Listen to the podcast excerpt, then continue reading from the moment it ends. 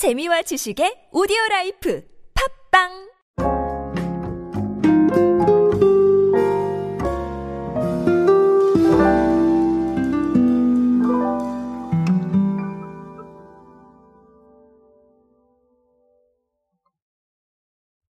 최근에 우리의 소비는 뭐 아시다시피 서로의 생각이나 가치를 굉장히 중시해주는 형태로 나아가고 있습니다.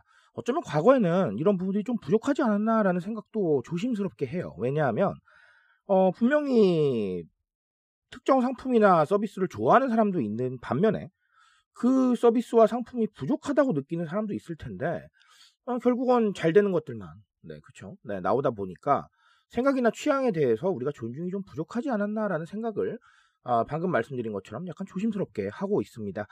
자, 이런 상황이었는데 지금은 그렇지 않죠. 굉장히 다양한 제품들이 출시가 되고 있는데요. 아, 최근에 파파존스가 또 출시한 제품이 상당히 좀 흥미로워서 예, 제가 그 사례를 가지고 왔습니다. 오늘은 피자 이야기로 함께 하겠습니다. 안녕하세요 여러분 노준영입니다. 마케팅에 도움되는 트렌드 이야기 그리고 동시대를 살아가시는 여러분들께서 꼭 아셔야 할 트렌드 이야기 제가 전해드리고 있습니다. 강연 및 마케팅 컨설팅 문의는 언제든 하단에 있는 이메일로 부탁드립니다. 자, 일단은 피자는 아주 중요해요. 왜냐하면 제가 제일 좋아하는 음식이 피자거든요. 자, 그래서 중요합니다. 자, 그런데 어, 이번에 파파존스가 한국 진출 20주년이래요. 그래서 자, 그걸 기념을 해서 국내 업계 최초로 비건인을 위한 식물성 피자 2종을 출시를 했습니다. 그래서 그린잇 식물성 마가리타, 그리고 그린잇 식물성 가든 스페셜. 자, 이렇게 나와 있는데요. 동물성 재료가 첨가되지 않았습니다. 그래서 좀 상세 내용을 찾아보니까 자, 일단은 영국 비건 협회가 인증한 치즈를 사용을 했고요. 코코넛 오일, 대두, 식이섬유, 전분, 자, 이런 것처럼 오직 식물성 재료로만 만들었습니다. 자, 그리고 유당 글루텐 유제품도 들어가지 않았습니다. 그러니까 뭐, 네, 비건을 하시는 분들도 마음 편히 드실 수 있다라는 것이죠.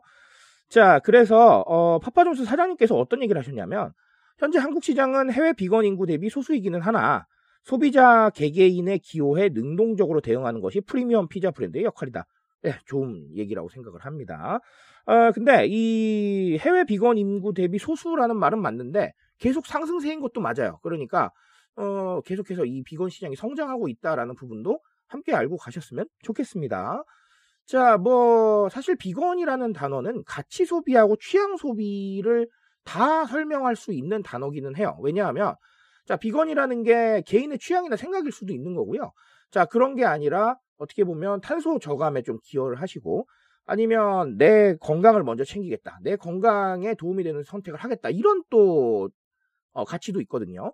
그러니까 가치 소비하고 취향 소비의 이 어떻게 보면 교집합 안에 들어와 있다라고 보셔도 될 것 같은데 어, 저는 그럼에도 불구하고 취향 소비보다는 가치 소비 쪽을 조금 더 아, 생각을 하는 편입니다. 비건이라는 단어가 나오면 자, 물론 아시다시피 이 비건이라는 건 개개인의 선택의 자유예요. 하지만 이렇게 가치 소비로 이루어질 수 있는 가치라는 단어를 반영할 수 있는 부분들은 계속해서 많아지고 있다라는 이런 상황들을 좀 생각을 하셔야 됩니다. 자, 아까 말씀드린 대로 가치하고 생각이 있음에도 불구하고 과거에는 지배적인 상품들만 공급이 됐으니까 이 부분들이 많이 부족했단 말이에요. 근데 지금은 그렇지 않다라는 거. 어, 꼭 알고 가셨으면 좋겠고요. 결국은 그런 상황들이 소비를 이끌어내는 겁니다. 어, 내 생각을 반영할 수가 있네. 어, 내 가치랑 일치하는 제품이야. 자, 이런 생각들이 소비를 더 끌어내는 방식으로 나오고 있기 때문에 아, 반드시 좀 네. 각자의 생각이나 취향을 반영할 수 있는 방법을 우리 상품이나 우리 서비스에서 좀 생각을 해야겠다라는 거고요. 하나 더는 사실은 이게 새로운 경험일 수도 있어요. 이게 무슨 얘기냐면 저같이 피자를 좋아하는 사람은 이 피자 먹어볼 것 같아요. 왜냐하면 어, 식물성 재료로만 이렇게 만들었는데도 맛이 나오나? 이런 생각을 할 것 같습니다. 무슨 말이냐면 우리가 대체육을 접근할 때도 새로운 경험이라고 생각했거든요.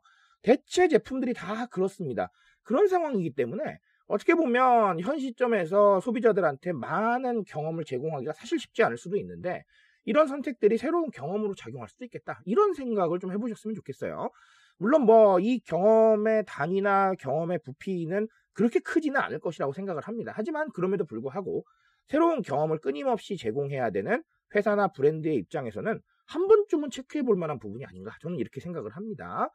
자 어쨌든 간 파파존스는 이렇게 변화를 하고 있습니다. 그리고 변화에 대한 부분을 반영을 하고 있죠. 가치나 생각을 반영할 수 있는 이런 선택지에 대해서 꾸준히 고민을 해보시고요. 어, 제가 말씀드린 대로 이게 사실 정답은 없습니다. 각자의 방식대로 어떻게 적응하시냐의 문제이기 때문에 어, 여러분께서 들고 계시는 과제와 어, 여러분께서 들고 계시는 목표로 한 번 더 고민을 해보셨으면 좋겠습니다. 저는 오늘 여기까지 말씀드리겠습니다. 트렌드에 대한 이야기는 제가 책임지고 있습니다. 그 책임감에서 열심히 뛰고 있으니까요. 공감해 주신다면 언제나 뜨거운 지식으로 보답드리겠습니다. 오늘도 인싸 되세요, 여러분. 감사합니다.